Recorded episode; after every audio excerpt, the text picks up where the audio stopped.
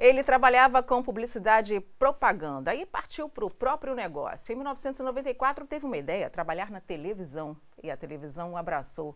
Hoje comanda o horário nobre e é líder de audiência nas tardes de domingo da TV brasileira. Estamos falando de Luciano Huck, o convidado dessa semana no podcast Uno News. Luciano, que prazer ter você aqui, que alegria. Obrigado, Mônica, obrigado, Felipe, obrigado por estar aqui. Muito simbólico. Muito simbólico. E você está aqui na ONU, já fez, inclusive, uma conversa com o pessoal do Pacto Global. O que mais que você está fazendo aqui nas Nações Unidas essa semana? A semana foi a Semana do Clima em Nova York que antecede a Assembleia Geral. E acho que um, é um tema que necessário. As, os, as discussões giraram muito em torno da Amazônia. Teve uh, o Pacto Global ontem, teve também o Brasil Climate Summit, também foi, foi bacana. Então acho que eu vim, na verdade, eu sou um construtor de pontes, Mônica. Eu gosto de, de juntar academia, mercado e a realidade, o dia a dia das pessoas. Hum. Então acho que o meu nos últimos 20 anos tenho rodado muito a Amazônia, tenho um interesse enorme pela região. Acho que o Brasil pouco conhece a Amazônia. Então, podendo ter a oportunidade, como você colocou, de falar com 40 milhões de brasileiros todos os domingos, eu quero poder usar essa força da TV aberta no Brasil, que é um país onde ah, a TV aberta tem muita potência ainda, um país onde as pessoas não têm dinheiro para comprar um picolé no uhum. final de semana a televisão aberta tem uma força enorme de informar, de entreter. Então, poder usar a Força da TV, nesse caso especificamente da agenda dessa semana, para contar histórias uh, amazônicas, que as pessoas se sintam representadas, acho que tem uma oportunidade enorme, uh, identitária no Brasil nesse momento. Acho que do mesmo jeito que o, o século XX, o Brasil ficou conhecido como o país do samba e do futebol, eu acho que o século XXI a gente deveria ser reconhecido como o país da Amazônia com o país que tem a maior uh, floresta tropical do planeta, uh, boa parte da reserva de água doce do planeta. Então, acho que o Brasil tem uma oportunidade de ouro nesse momento na mesa. Uh, e acho que a TV pode contribuir muito com essa questão identitária, de todos saberem um pouco da Amazônia, mesmo sem ter ido lá. Então, eu trouxe, tentei fazer essas conexões, essas pontes essa semana aqui no prédio da ONU, no Pacto Global ontem. E qual foi a resposta? Ah, foi ótimo. A gente foi tem discussões muito técnicas, discussões é, profundas, boas. Acho que foi uma.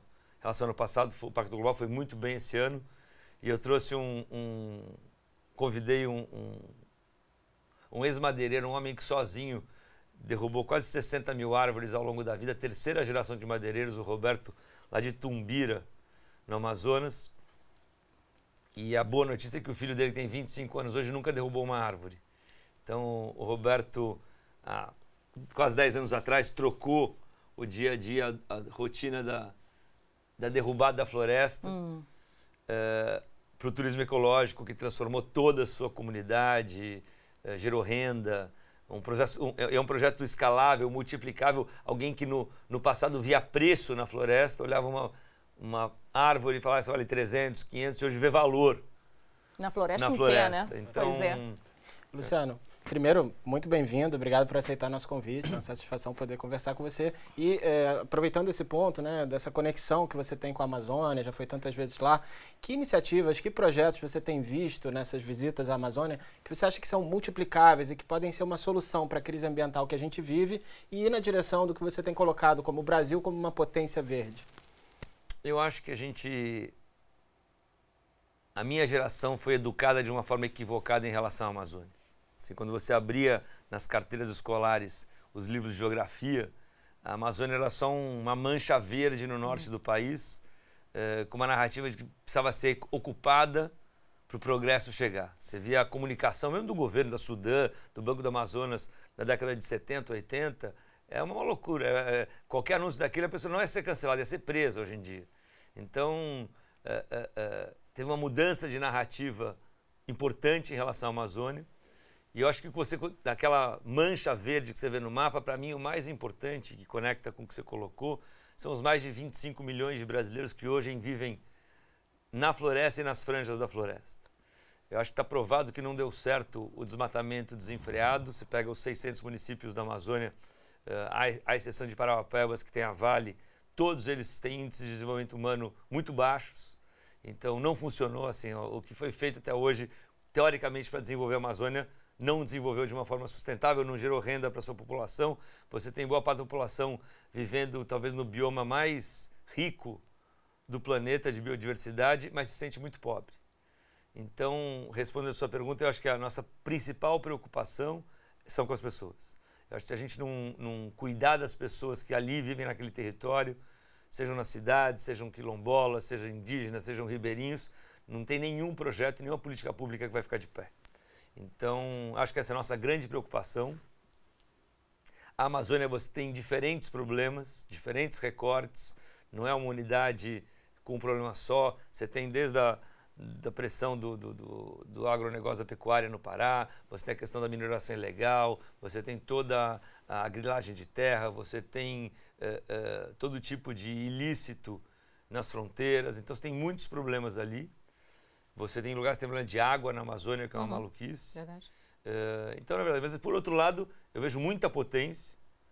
Eu acho que essa, essa, essa narrativa da bioeconomia, essa narrativa do, do, do da geração de valor uh, uh, da floresta em pé, seja no crédito de carbono, seja na, no equilíbrio climático. Então, acho que tem muita coisa acontecendo e acho muito importante, tanto o G20 em Belém, quanto a COP30 também em Belém, onde nesses próximos anos a gente vai estar discutindo, beleza, já entendemos o problema. Como é que a gente financia, uhum. sabe, a conservação e a preservação uhum. da floresta, desenvolvendo a região, gerando renda. Então, acho que a gente está num momento muito único da história amazônica e do Brasil. Luciano, a gente estava brincando aqui antes da, da, gravação que você começou no rádio, né? Você falava no rádio, passou para a TV, sempre ligado com comunicação. Uh, você se considera um ativista? Você que ouve tantas histórias de tantas pessoas, você conta histórias, mas você se consideraria um ativista? Eu acho que eu sou um ativista, acho que eu sou um. Acho que eu sou um curioso, acho que eu sou um ser político, acho que eu sou um ser uh, que não consegue passar por um problema uh, e, não, se, e não, não passar a se sentir parte dele. Eu acho que eu tive o privilégio de falar com milhões de brasileiros e tenho semanalmente.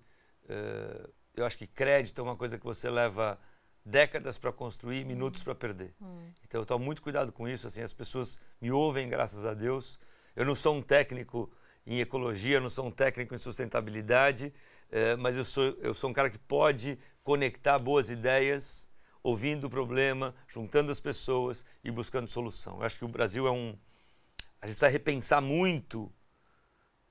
A, as ideias do século XX não resolverão nossos problemas do século XXI. Então, acho que o Brasil ele insiste em, em, em retrofitar políticas antigas. Então, acho que se a gente não tomar cuidado, a gente vai seguir sendo um país com um belo passado pela frente. Então, a gente precisa de ideias modernas, de ideias novas ideias do século XXI para problemas do século XXI. Luciana, falando em conectar ideias e juntar pessoas, a sua carreira na TV também te levou para fora do Brasil, inclusive para o continente africano, para Moçambique.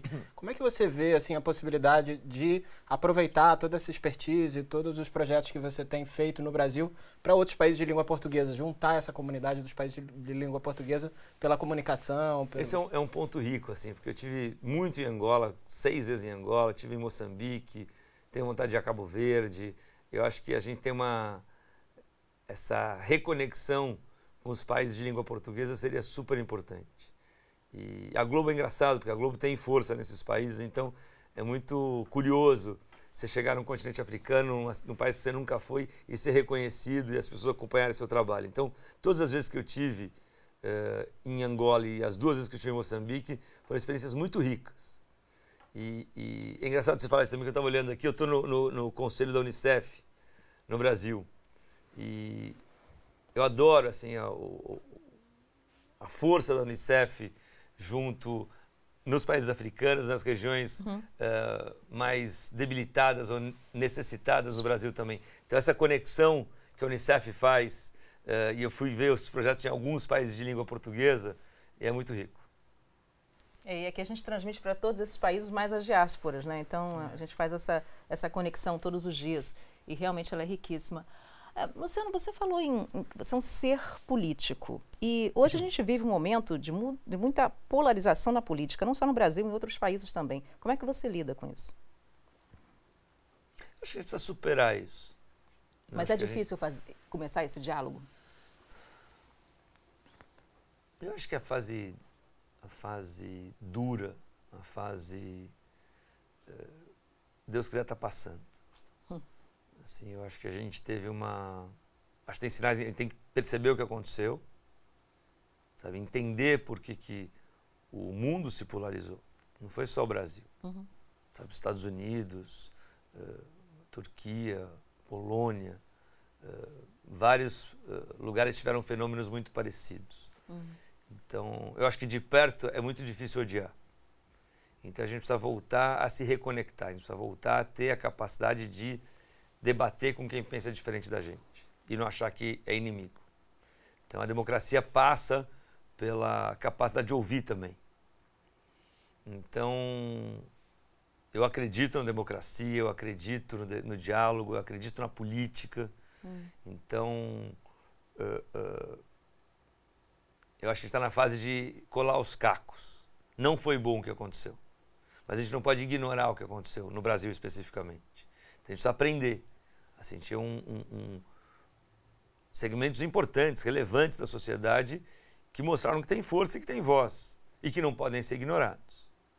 Então eu não tenho vontade, eu não sou uma pessoa de excluir, eu sou uma pessoa de incluir.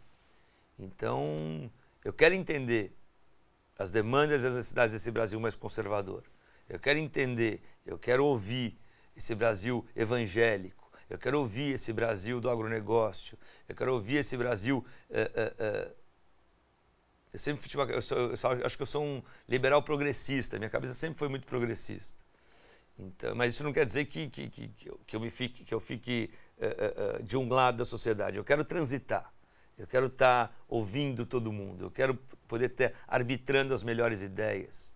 Você acha que todo mundo quer um, um, país mais justo, um país mais eficiente, um país que gere renda, um país que gere oportunidade, principalmente a todos, independente de onde você tenha nascido. E isso passa por dialogar, isso passa por construir, isso passa pela política. Então, sim, eu, eu sigo acreditando no diálogo, na democracia e na política. E, Luciano, é, uma pergunta é, fica à vontade para responder da maneira que você acha melhor, né? Mas muita gente já comentou que você teria um perfil né, muito indicado para concorrer a um cargo político, né, participar da vida política do Brasil. É, e você acha que um dia esse, esse momento vai chegar? Como é que você vê essa perspectiva? Cara, eu não tenho medo disso, tá?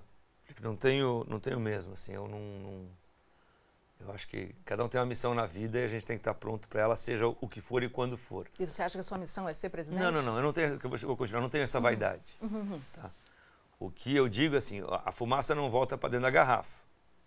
Então, eh, eu quero quando a gente estiver aqui conversando nesse mesmo prédio, nos próximos 20 anos, quando a gente sentar aqui de novo, que a gente esteja um Brasil, eh, um Brasil mais afetivo, um Brasil mais eficiente, um Brasil uh, um Brasil do tamanho do Brasil. Gerador de oportunidades, um, um, Brasil que saiba aproveitar as oportunidades. Hum.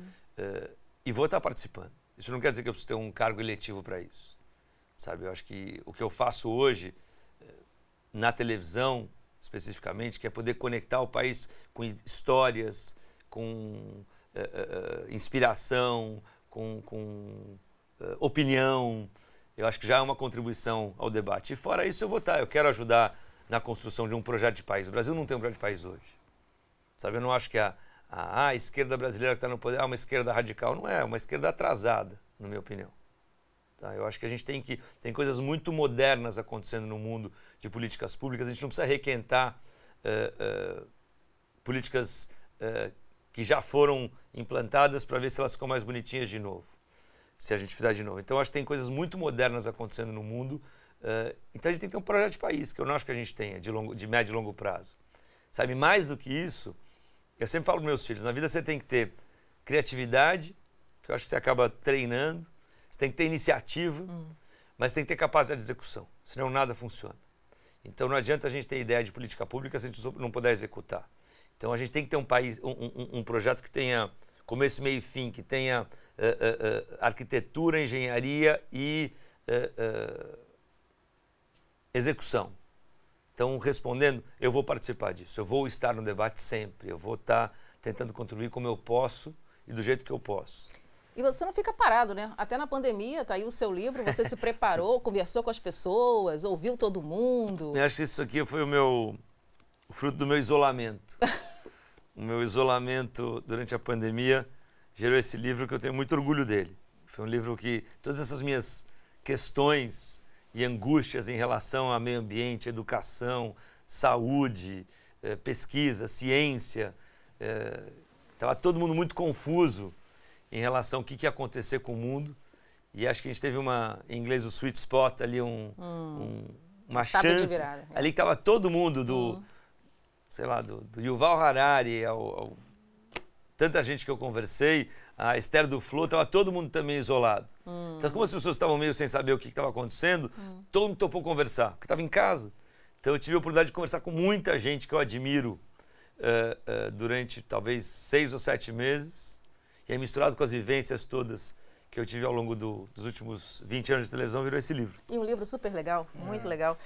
A gente tem uma, mais duas perguntas, né, Isso. Felipe? É, falando em isolamento, né, foi um momento que também muita gente intensificou o uso das redes sociais, né? Hum. E até retomando o que a gente estava conversando antes, a polarização também, né, tem um as redes sociais impactam muito nessa dinâmica da polarização também. Então, como é que você consome as redes sociais? Como é que você lida com a superexposição nas redes sociais? Como é que você fala sobre isso com seus filhos?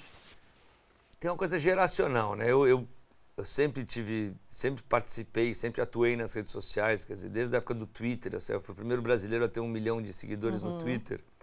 Uh, e veio, para mim, é um complemento do meu trabalho. Sim. Minha filha entendeu o que eu fazia quando eu cheguei. Olha, papai é o seguinte: eu sou um youtuber que todo vídeo que eu lanço tem 40 milhões de pessoas que assistem na primeira hora. Ela falou: Nossa, é mesmo? Eu falei: Sou eu. Ela começou a entender meu trabalho na televisão. Só que eu acho que para mim hoje a, a, força das redes sociais é, é, ela soma a força da televisão. Ela não é um apêndice, porque eu não trato assim, eu trato com relevância e importância. Então eu acho que a, as redes sociais compõem a minha capacidade de comunicação mas é completamente diferente da, da Anitta, que é minha amiga, por exemplo, e usa isso de uma ferramenta muito mais intuitiva para ela. Sabe, ela fala, ela, ela tenta dissecar e entender o algoritmo o tempo todo, falar com públicos diferentes. Ela tem uma, aquilo é o trabalho dela, ela precisa daquilo para a arte, para a música que ela faz. Que é diferente da minha filha Eva, que está no dia a dia do TikTok fazendo dancinha. Então, eu acho que tem uma coisa geracional que vai mudando, que é essa relação digital, essa vida digital para o bem e para o mal. Você não se preocupa com o tempo que ah, as pessoas sim. passam? Mas é inevitável, cara. Uhum. Não tem uhum. muito. Não acho que tem a solução, Mônica. Acho que a gente tem que. Mas também é aquele efeito pêndulo. Acho que a gente está indo no máximo possível da exposição digital. Uhum. Alguma hora vai equilibrar. Eu acho que essa, essa, quase essa pandemia que a gente está vivendo de saúde mental, hum. pós-pandemia do Covid, acho que não tem quem não sofreu uh, com a sua saúde mental, se falar que está, ah, não, é mentira. Então, eu acho que a, a, a, as redes sociais potencializaram muito a, a não saúde mental das pessoas. Então, eu acho que com o tempo as pessoas vão voltar para dentro, aprender a respirar de volta, a conseguir ficar sozinha, a conseguir ficar no silêncio, a conseguir não ficar conectada. Mas é um processo. É um processo. Agora, para terminar, e antes das suas considerações finais, eu queria te perguntar, de repente, duas, três pessoas que te inspiraram e te inspiram, e por quê? Eu sei que você conhece tanta gente. Às é, eu acho é que é injusta essa pergunta, porque é hum. é capaz de esquecer outros. Então, eu acho que a minha. Se você for olhar minhas redes sociais, eu me autodenomino como uma pessoa curiosa. Hum. E, e, as minhas crenças é uma, é, uma, é uma colcha de retalhos de muita gente que eu ouvi e conversei, porque eu vejo beleza quando eu leio o livro do Michael Sandel, mas eu leio, vejo beleza também quando eu ouço o Roberto de Tumbira me falar que ele vê não mais preço, mas valor na floresta. Hum. Então, talvez eu pudesse aqui citar três ou quatro ou cinco pensadores hum. acadêmicos, mas estaria sendo muito injusto hum. com as centenas de brasileiros. As coisas que eu aprendi, as mais importantes, Mônica, não foram nem na sala de aula do, do Largo de São Francisco quando eu estudei, nem em Princeton, nem na, em Columbia. Foi na sala de visita das pessoas, da casa delas me recebendo. Então, talvez o meu maior aprendizado, a minha maior transformação são de inúmeras figuras brasileiros e brasileiras anônimos do grande público que puderam compartilhar comigo as suas angústias, as suas vidas e que eu transformei em conteúdo de televisão que inspirou muita gente. Então, eu acho que se eu tiver que responder, eu prefiro dar protagonismo a centenas de pessoas que dividiram as suas histórias comigo, que eu aprendi muito com elas. Muito bem. Muito bom. Luciano, mais alguma coisa que você gostaria de acrescentar para essa entrevista, essa conversa aqui com o podcast Show no News? Ah, queria agradecer vocês, acho que foi uma semana muito uh, intensa, esses dias aqui em Nova York. Passei uma maratona sem fim, mas está sendo ótimo. Você chegou junto com o furacão, né? Mais ou menos, tudo, né? Foi, mas, mas, sendo... mas acho que foi, mesmo estando nos Estados Unidos, eu acho que a gente conseguiu falar aqui do Brasil com S e não do Brasil com Z, que é o que me importa. Eu acho que muitas vezes em, em debates, mesmo no Brasil, eu enxergo as pessoas falando de um Brasil com Z. E a gente precisa se preocupar com o Brasil com S, que é o Brasil da vida real das pessoas, da geração de oportunidade, da, da distribuição de renda, da busca de um país mais eficiente, de um país mais afetivo. Então, sempre que eu vou discutir o Brasil com essa, eu vou estar presente. E volto sempre, vai ser nosso convidado. Essa obrigado. foi a nossa conversa, a conversa do podcast Show no News com o Luciano Huck. Muito obrigada. Felipe de Carvalho. Muito obrigado, obrigado Luciano. Felipe. Muito obrigado. Obrigada. Obrigado a todos.